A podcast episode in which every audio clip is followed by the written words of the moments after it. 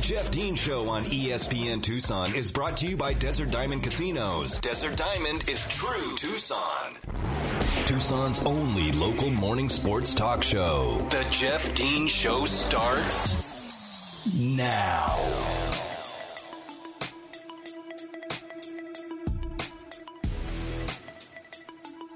Good morning, Tucson, and welcome to the Jeff Dean Show. I am Jeff Dean here with you on this Football Friday. We made it, folks.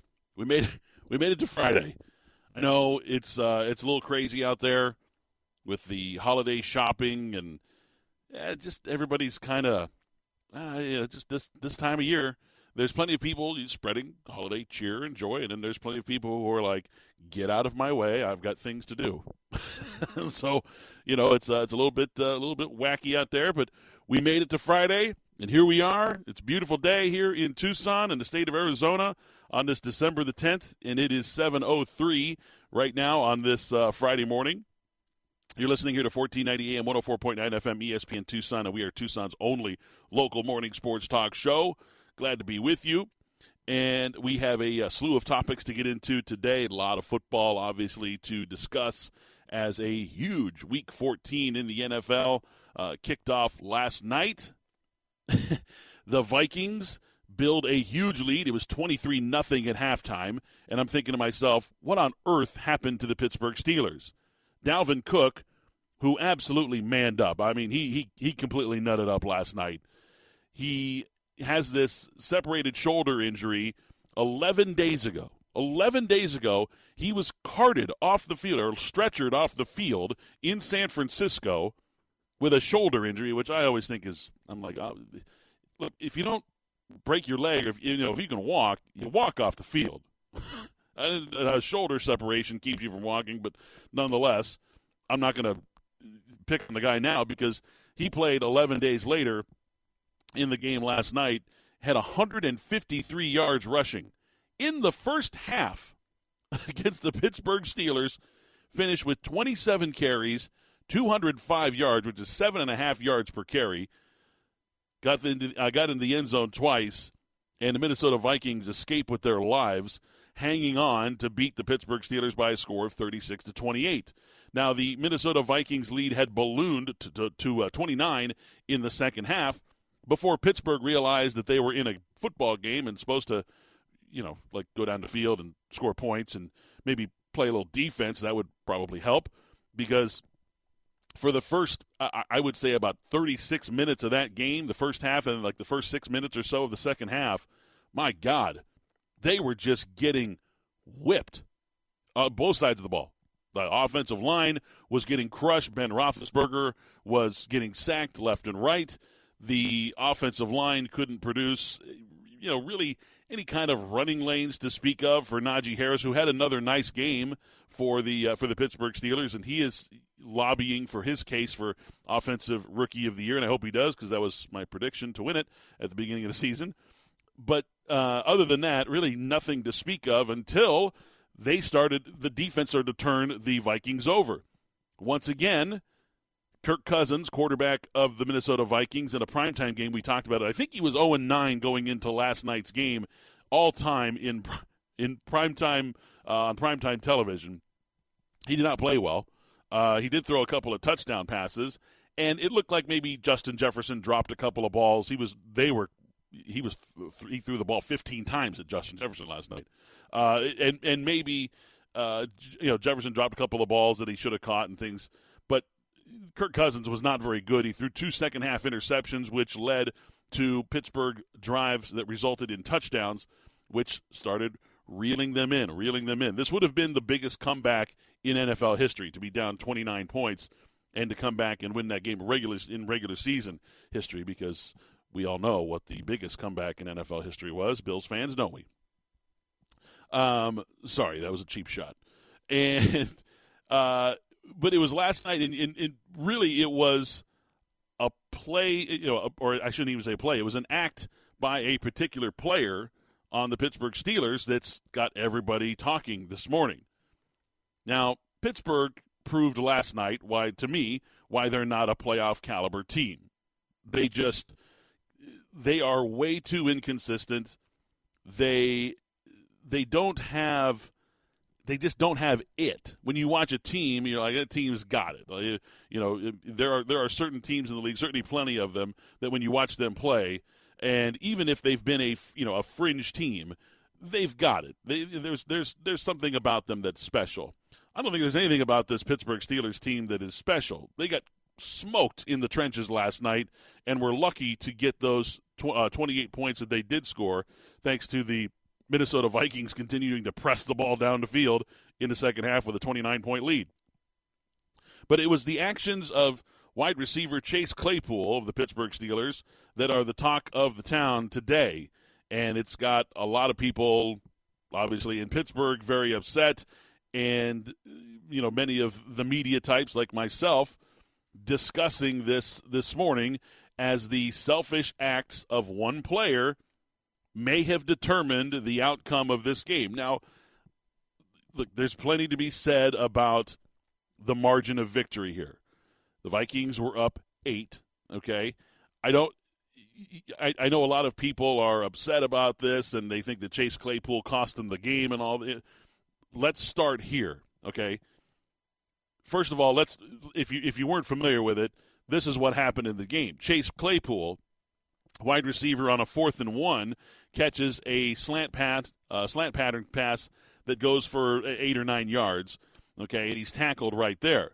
Now the clock is ticking. Steelers are out of timeouts. Uh, there's 42 seconds left on the clock when the play began.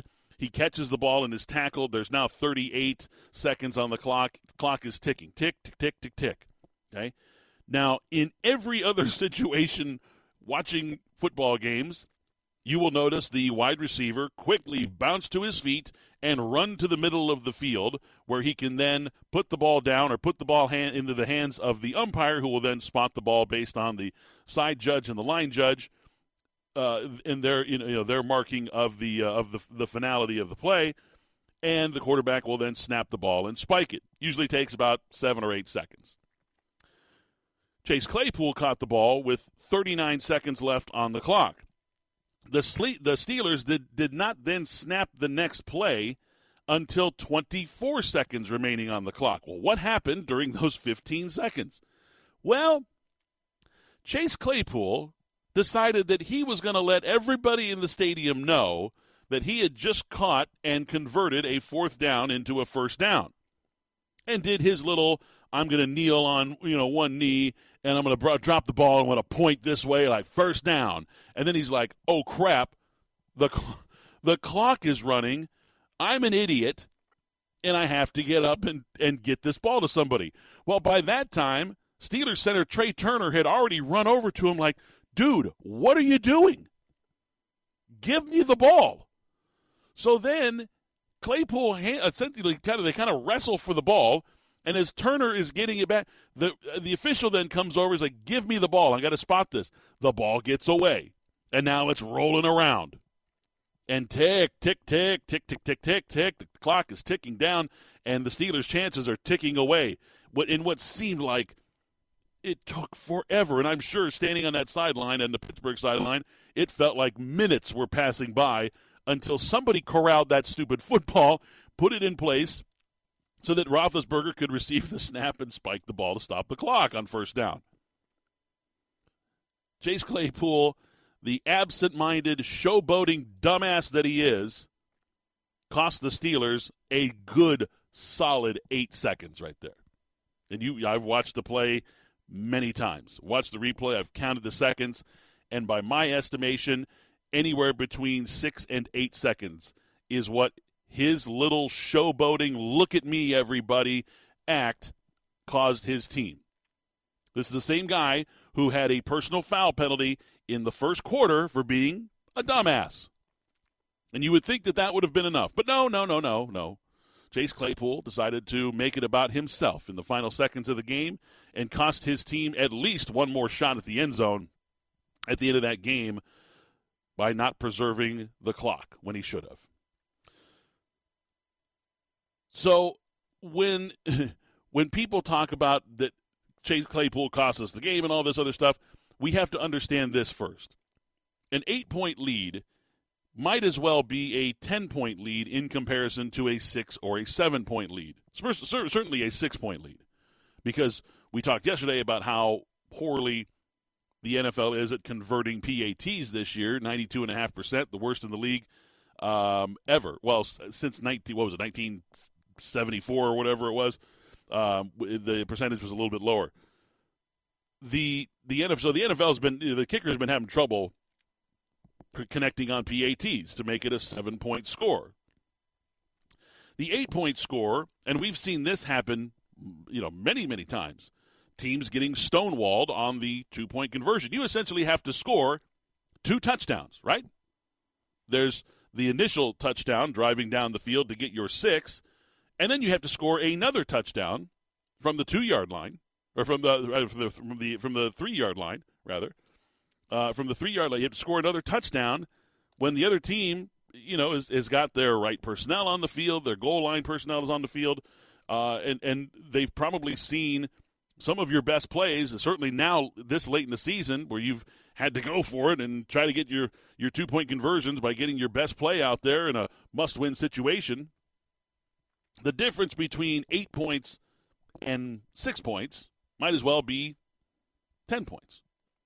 It's very difficult to convert that eight points at the end of a game to try to send it to overtime. Like it was a it was going to be a monumental task for the Steelers to tie that game up and send it to overtime. Nonetheless, they still mathematically had an opportunity to do that with the final possession of the game. So, therefore, fans want to look at it and say that's what cost us the game. Now, I will say this: it will co- it, it cost the team precious seconds in that game, and it definitely cost them at least one other look at the end zone there at the end. Gosh, they were so close to scoring that that uh, that touchdown too on the final play. He had it, and the Vikings converged and knocked the ball out in the end zone. That was that was a hell of a play.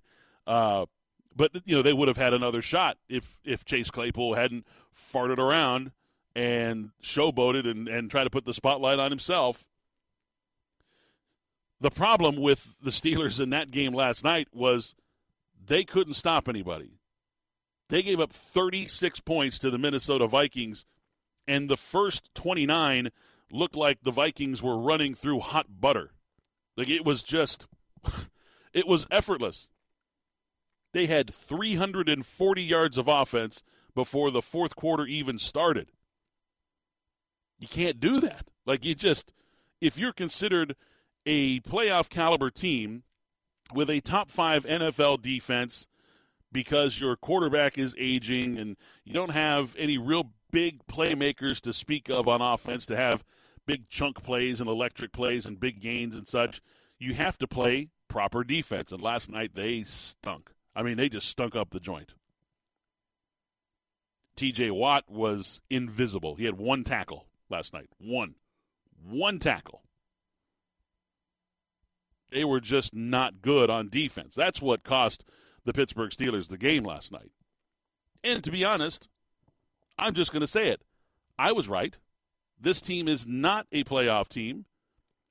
And they, I think they're still going to be lucky to finish this season above 500. The tie is going to help, actually. I think the tie is going to help. They could finish 500 this year. And, uh, you know, the only team the, besides the Lions, well, the Lions can't finish 500 because they can't win enough games to, to even it to, to uh, 10 and 10. But the, the Steelers are the only team in the league right now that can actually finish with a 500 record. They could finish 8 8 and 1. And uh, Mike Tomlin's uh, record of never being an under 500 coach for a season will hold uh, hold hold true for another season. But I still think that this team is just not good enough to win. I think they've gotten they've gotten situations against other teams who were I don't want to say you know beaten up or anything like that. It's, I mean the, the the Steelers have earned several of those six wins that they have this year. But I think there were situations where you're just looking at the other team and like the other team is just awful tonight and that's happened several times for the for the uh, for the Steelers this year as well. So the Vikings escape with their lives. Mike Zimmer escapes with his job still intact for another week until he's back on the hot seat next week when they underperform and they're now six and seven, and still on the outside looking in of the NFC playoffs. But nonetheless, big win over the Steelers last night, and boy, oh boy, uh, what what did they give up? Vikings Vikings averaged what six point eight yards per play last night. Yeah, good defense there, Pittsburgh. Good job. And Dalvin Cook, 200 yards rushing. He was he was a manimal last night, a man uh, unchained last night. So um, you know, a better game than I expected. I thought that was going to be a low scoring game, and I don't want to say boring. Minnesota's got some playmakers, but uh, certainly some fireworks in that game made it exciting there in the fourth quarter. Interestingly enough, the Vikings, I talked about this yesterday, these two teams were number one and number two in the league in playing in one possession games. The Vikings have played in 10 consecutive one possession games, 10 in a row. I think 11 is the NFL record. So, Vikings uh, liking to keep it close. It's bad for the angina. I tell you, if you're a Vikings fan, take your aspirin. Be uh, be good to yourself. Don't don't beat yourself up, and just accept the fact that they're going to be close games. Speaking of close games, boy, how quickly the number one team in the country has found uh, a way to lose the game last night. Purdue, in uh, of course uh, men's basketball, the Purdue Boilermakers went on the road to play Rutgers up in Piscataway, New Jersey. The mighty Scarlet Knights of Rutgers, and Rutgers came away with the victory, seventy to sixty-eight. Purdue, whom there was a lot to be a, lot of news about, a lot of chatter about it. It was that program's first ever number one AP ranking.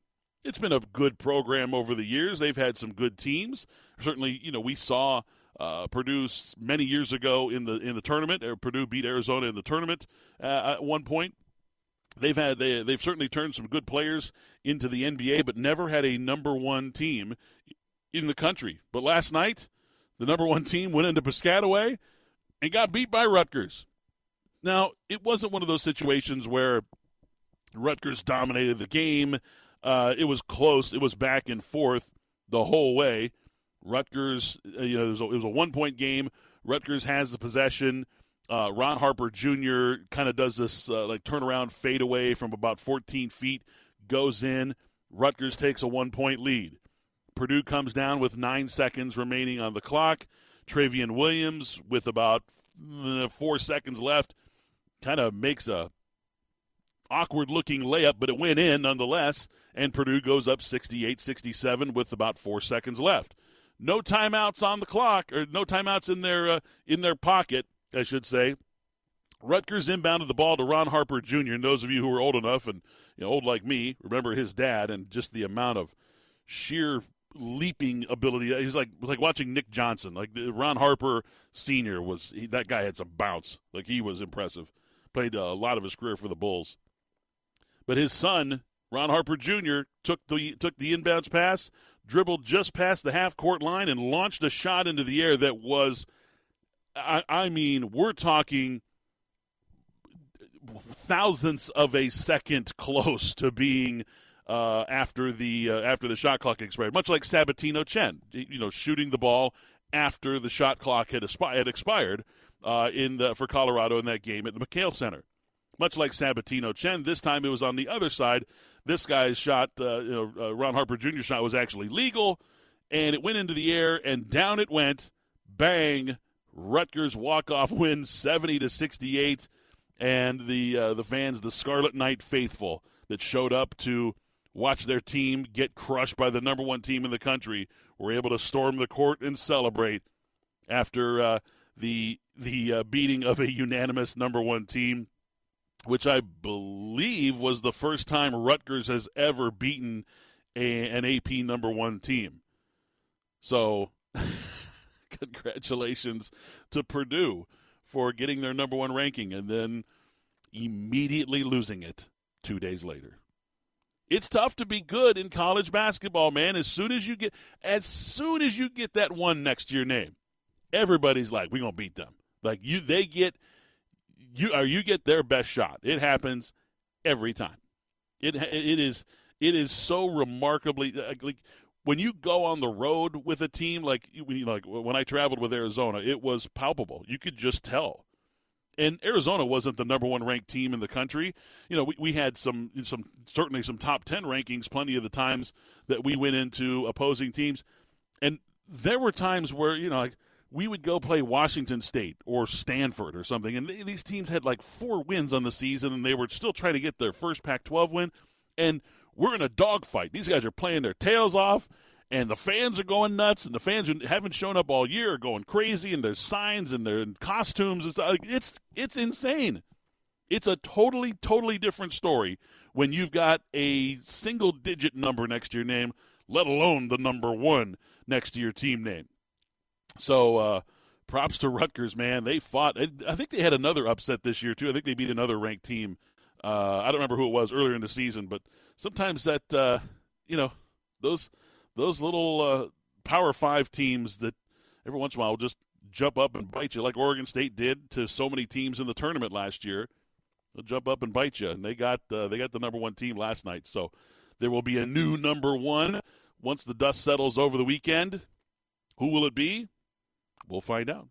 ESPN Tucson invites you to the Sierra auction, the public preview is today. It starts at 10 a.m. It goes from 10 to noon. You got a couple hours to go preview some of the vehicles that they're going to be auctioning off there at the uh, at the Sierra auction, and then the uh, the actual auction is going to be on Saturday. You can bid online tomorrow, starting at 8 a.m. Now it's open to the public. There's no dealer license that's required. Uh, just go to the online registration, which is available at SierraAuction.com register your intent to go down there and uh, do a preview of the uh, of the of the uh, properties that they have there for you, and then uh, you can start bidding online tomorrow morning at 8 a.m. and get the deals you deserve only at SierraAuction.com. Still plenty more to get into, things that happened overnight, and a very, very sad story coming out of the world of sports in the NFL. That's next, right here on The Jeff Dean Show on ESPN Tucson. The Jeff Dean Show on ESPN Tucson is brought to you by Desert Diamond Casinos. Desert Diamond is true Tucson. Now back to the Jeff Dean Show on 1490 AM 1049 FM ESPN Tucson. Welcome back on this Friday, Football Friday. And we do have a lot of football, or a lot more football to talk about. Talk about the Vikings and Steelers game last night and the debacle that occurred when Chase Claypool signaled his first down when he should have been getting his sorry butt up and handing the ball to the umpires so they could spike the ball and give his team some more time to win the game. But I digress, and we move on. The number six Wildcats outlasted North Dakota State last night at the McKale Center, shook off a little rust in the process. They beat the uh, North Dakota State Bison by a score of 59 47. The game did not start, though, on a positive note, uh, as uh, a, a hush came over the crowd early on, just uh, just 20 seconds into the 20 30 seconds into the game, uh, as sophomore uh, sophomore front court player Lauren Ware fell to the floor in obvious pain, clutching her knee. Um, and it, it, you know, obviously a scary moment for anybody, and and for those who are familiar with Lauren Ware, specifically Adia Barnes and the the coaching staff, know that she, you know, she's already got one bad knee already. She had an injury just a couple of years ago to uh, to her knee where she had an ACL tear, and it's always scary for an athlete to get back on. I know I've I've had five knee surgeries.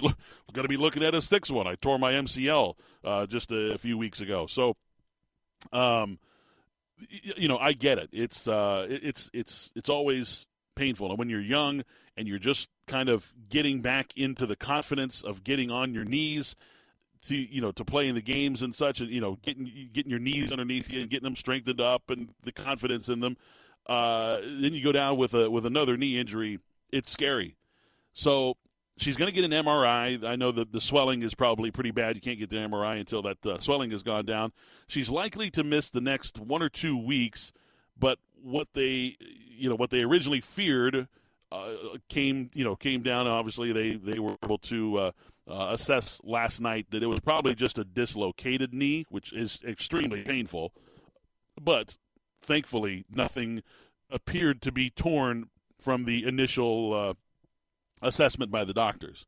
Now, in the game, the first half was really tight. You know, Dia Barnes mentioned after the game, she's like, you know, some of the girls were crying because of because of what happened with Lauren, and they lost their focus a little bit. And that's look, that's completely understandable. The first half was was tight, and uh, they played uh, they played real close to uh, North Dakota State last night. But it was Cate Reese and the Shaina Pellington show in the second half as uh, they put the team on their shoulders. And, uh, and then Sam Thomas uh, and that defense, that vaunted Wildcat defense, shut the door on the Bison in the fourth quarter. End up winning that game 59 47. North Dakota State was game. They hit some three pointers late. They hit like four three pointers late in that game to kind of draw within six or seven points. But uh, defense uh, showed up and, and uh, played like we're, we're familiar with them doing, and they got the dub. Now, Adia Barnes and the Wildcats will host New Mexico at the McKale Center on Sunday. That game's at 1 o'clock. Before they head up the hill to NAU for a game at the Walkup Skydome next Friday, playing at NAU. And then uh, their final non con game of the year is going to be Sunday, December 19th. They're going to be taking on number 11 Texas in the Coast to Coast tournament in Las Vegas. Now, many Wildcat fans will remember, and I'm sure Texas fans, and coaches, and players that are still on that team will also remember, it was a crushing defeat just two years ago in 2019, right around, I think it was like late November uh, in 2019, when the Arizona Wildcats, the women's team, went into Austin and smoked a very, very highly ranked and uh, a team with a lot of, of aspirations, the Texas Longhorn team. And that was kind of the game that, uh, if, if you talk to, to fans of the team and people who cover the team, that was kind of the game that really the light, you know, the light bulb went on at that point. It was like that was the flip of the switch. Adia Barnes focused on that game. It was a game that, that was scheduled with the intent of we're going to give ourselves a measuring stick. We're going to see where we're at in the country. And I think they beat what they beat Texas by 20, like 26 points or something like that. I mean, they went in and smoked them. And from there on, this team has had a completely different mindset, a completely different set of confidence, an outlook that was a lot loftier than what it was before they played Texas. So they're going to renew that little uh, rivalry coming up on uh, Sunday, December 19th. This is going to be a, a, neutral site game. It's played in, in Vegas at the T-Mobile Arena, but I'm sure that there are going to be plenty people, uh, plenty of people in that arena that night that remember the outcome of that game two years ago and uh, could get interesting. And look, Texas is really good again this year. They're a top 10 team this year, or at least have been. I think they're number 11 in the country right now, uh, but they have been a number 10, a top 10 team in the country so far this year. They're six and one on the season, and that's going to be uh, a good test for the uh, for the Wildcats, obviously, as uh, they take on Texas. So, you know, a little bit of storyline there, a little bit of history between those two squads, and uh, should be a fun one. We're looking forward to that, and of course, we always cheer on Adia Barnes and the women's team. They are so so good. Uh, before we go to break, sad news out of the world of sports. Doubly sad news out of the world of sports. Uh, it was uh, announced last night that former Broncos wide receiver Demaryius Thomas was found dead in his Georgia home at the age of 33 years old. My goodness. Um, someone very close to him apparently is reporting that it was the result of a seizure. Um, I, I, I, wasn't aware that he uh, suffered from epilepsy. Um, it, it is it is a real uh, you know, a real thing in this world, and it does kill people. And uh, man, very, very unfortunate. Gone way, way too soon was Demaryius Thomas. Had a great career in the NFL. Obviously, the memorable play from his career was the 80-yard touchdown catch and uh, catch and run from Tim Tebow in the playoffs against the Pittsburgh Steelers that knocked the Steelers out of the the, uh, the playoffs that year. That overtime game. Uh, and so Demaryius Thomas gone way too soon at the age of 33. Uh, also, in uh, passing away last night, an icon in the world of motorsports, Al Unser Sr., three-time IndyCar champion, four-time Indy 500 winner. He passed away at the age of uh, 82. Uh, ironically, this is the uh, this is the the uh, third Unser to pass away this season or this year, I should say. Bobby Unser, his older brother, passed away at the age of 87 and his son, one of his sons, passed away also earlier this year. So, man, been a rough year for the for that. But uh, uh, Demaryius Thomas gone too soon, and Al Unser, a, uh, a a living legend in the world of motorsport, passes away at the age of 82. You're listening here to the Jeff Dean Show. More after this on ESPN Tucson. The Jeff Dean Show on ESPN Tucson is brought to you by Desert Diamond Casinos. Desert Diamond is true Tucson. Back to the Jeff Dean Show on 1490 AM 1049 FM ESPN Tucson. Well, you know, we just we can't we can't have any any anything innovative or fun in sports anymore. People got to come in and over adjudicate things and make rules to outlaw them. And the NCAA has already ruled that they're going to stop the fake sliding that we saw in the Pitt game against Wake Forest in the ACC championship game when Kenny Pickett did it. I, I listen. I watch more college football than any human possibly should. That was the first time I have ever seen that play in my entire life, ever. And Kenny Pickett, after the game, even said, "Look, I was I was ready to slide, and then I looked at the defenders, and they just stopped. So I stopped sliding and just continued running. It wasn't a a feint job as we all thought it kind of was. After the game, he said, "I just." I was ready to slide. They were coming at me, and then I looked at their body language, and they stopped. So I just kept going. So, the, according to the memo from the NCAA yesterday, their coordinator official, Steve Shaw, said that referees will now interpret a fake slide as a player surrendering himself and should end the play. Quote, anytime a, anytime a ball carrier begins, simulates, or fakes a feet first slide, the ball should be declared dead by the on field officials at that point.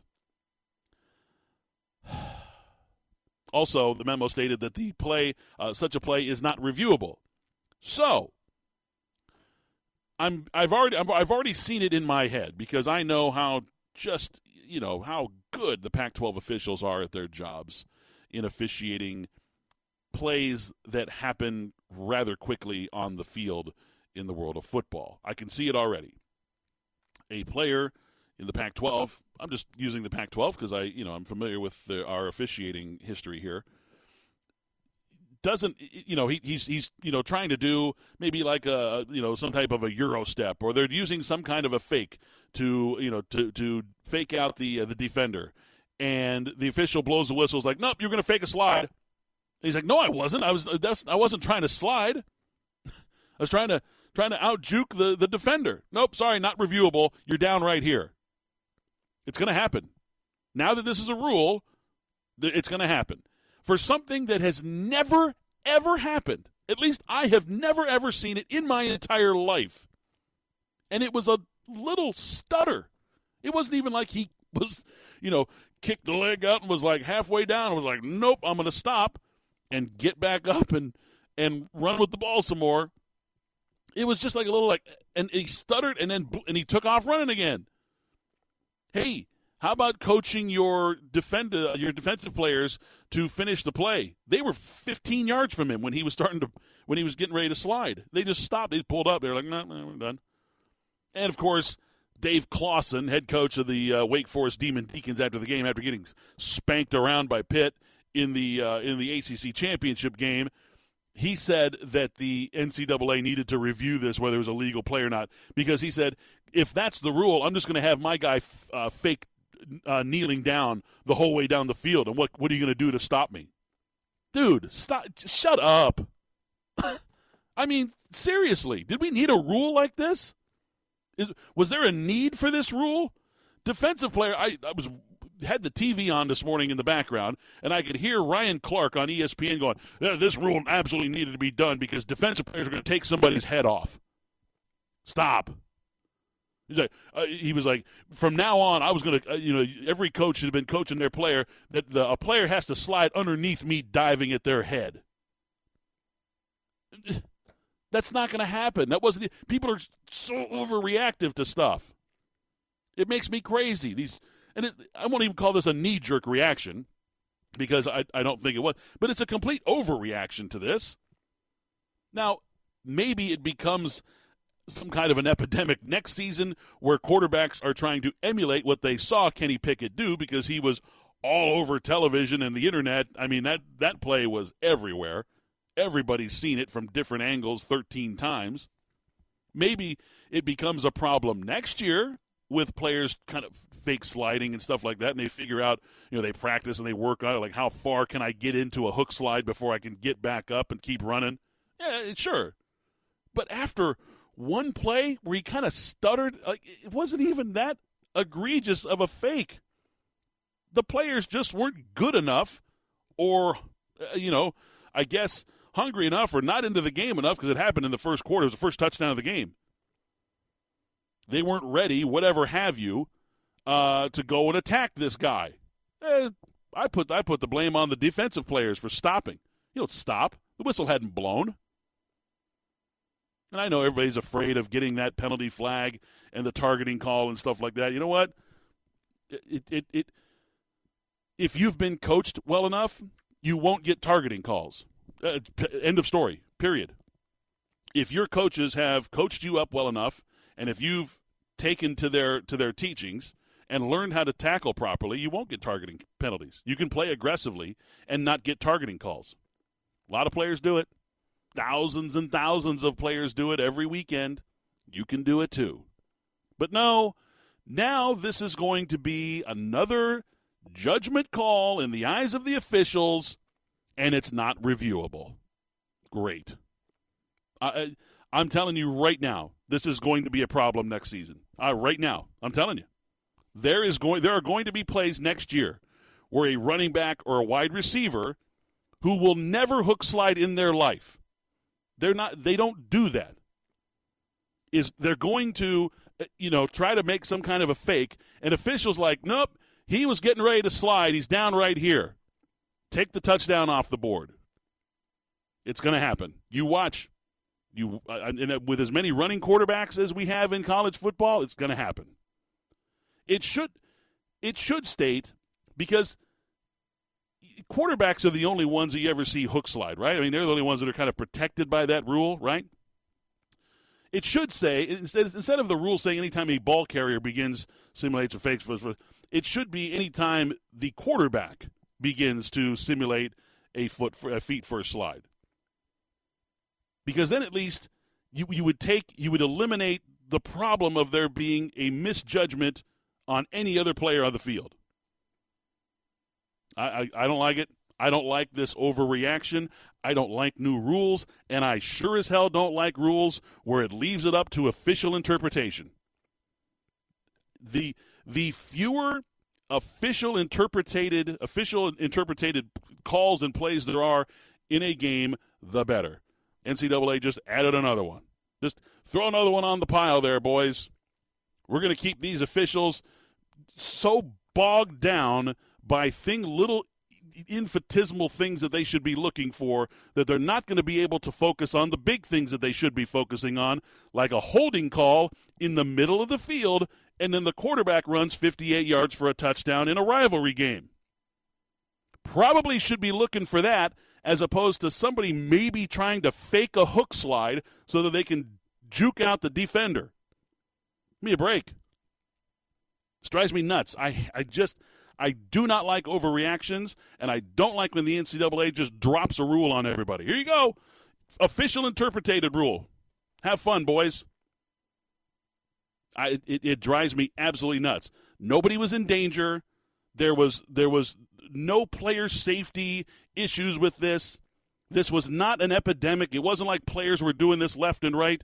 And if next year, if players had started doing it every game, then I can understand. It's not it's no longer an overreaction.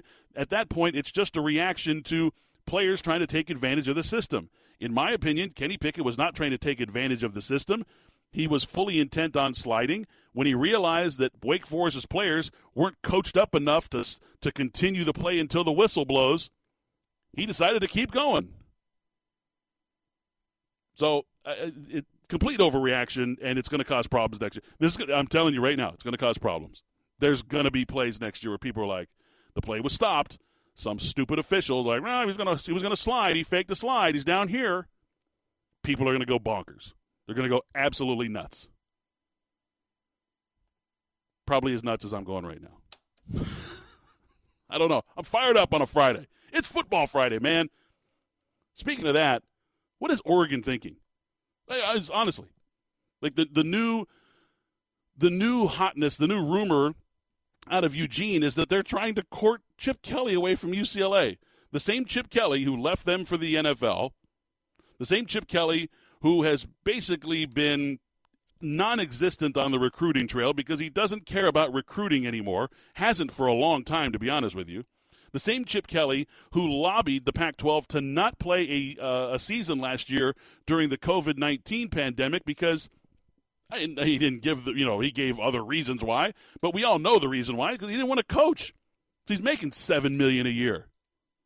Why should I coach if I can make seven million a year, all dollar a year sitting on my ass? I, uh, Oregon's in trouble, man. They're in trouble. I mean, I'm here for it. I'm I'm cool. I'm happy. I don't like that school. I don't like their fans. And uh, if they stink, if they make a bad hire, and I do think Chip Kelly would be a bad hire, then uh, then I'm I'm here for it. I'm happy about that. All right, we got to take a timeout. Mary's yelling at me. All right, we're gonna take a timeout.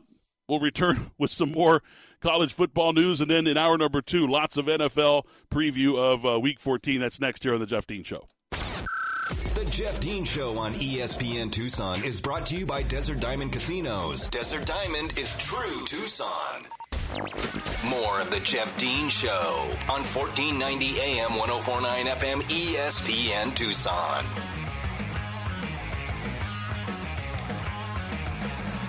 1490 AM, 104.9 FM, ESPN Tucson reminds you that the 51st annual Winter Street Fair going on today, tomorrow, and Sunday, right there, the 4th Avenue Street Fair opens at 10 a.m. today.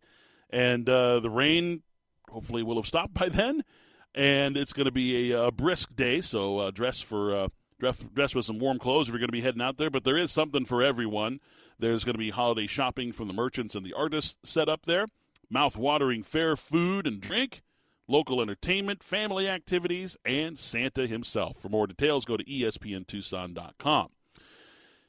If Arizona fans, uh, basketball fans, or just Arizona fans in general, are looking for maybe a clue as to if and when the NCAA will rule on the infractions that occurred uh, under the previous regime.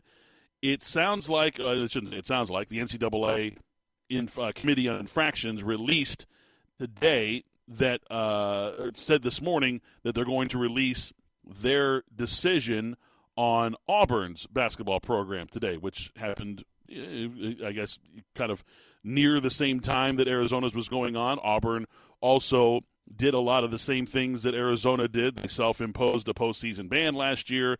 They sat players who were involved in the infractions, and the assistant coach who was involved in the infractions was also fired.